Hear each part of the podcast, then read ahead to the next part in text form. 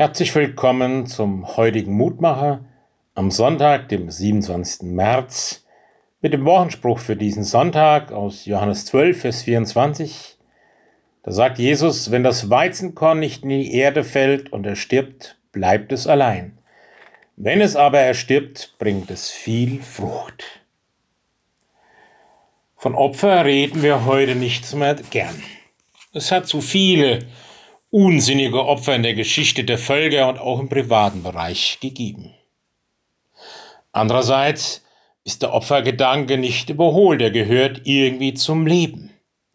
Das zeigt zum einen die Natur, das Beispiel, das Jesus hier selber aufgreift. Das Weizenkorn, in dem es stirbt, wird neues Leben ermöglicht, Vielfaches.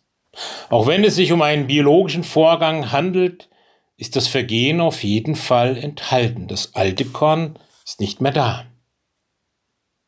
Das zeigen auch die Erfahrungen unter Menschen und ich denke hier nicht an die Kriege, in denen man sein Leben für die Brüder, für das Land oder die Heimat opfert.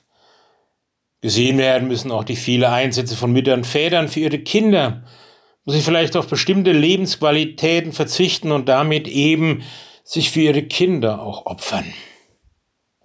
Und unser Evangelium redet davon von dem einmaligen Einsatz Gottes durch seinen Christus, den er um des Lebens aller Menschen willen opfert. Wie die elterliche Liebe, die ein Abbild der Liebe Gottes ist, so nimmt auch Gott sich in seine Liebe zurück, verzichtet auf sein Recht, lässt Vergebung, Freiheit, Freude und ewiges Leben verkünden. Das will uns von der Vernunft her nicht so schlüssig sein. Hätte Gott nicht auch einen anderen Weg gehen können? Aber wenn das Opfer anscheinend doch mit dem Leben in der organischen und anorganischen Welt des Lebens seinen Platz hat, ist auch im Verhältnis zwischen Menschen und Gottes Opfer kein unmöglicher Gedanke. Es weist vielmehr auf die Intensität des göttlichen Handelns und ist dem Menschen das überzeugendste Zeichen für seinen neuen Zustand.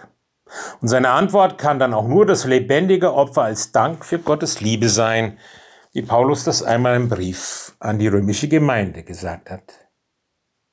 Ja, lieber Herr, unser Gott, deine Liebe zur Welt zeigst du uns auf vielerlei Weise, am eindrücklichsten in der Hingabe deines Sohnes.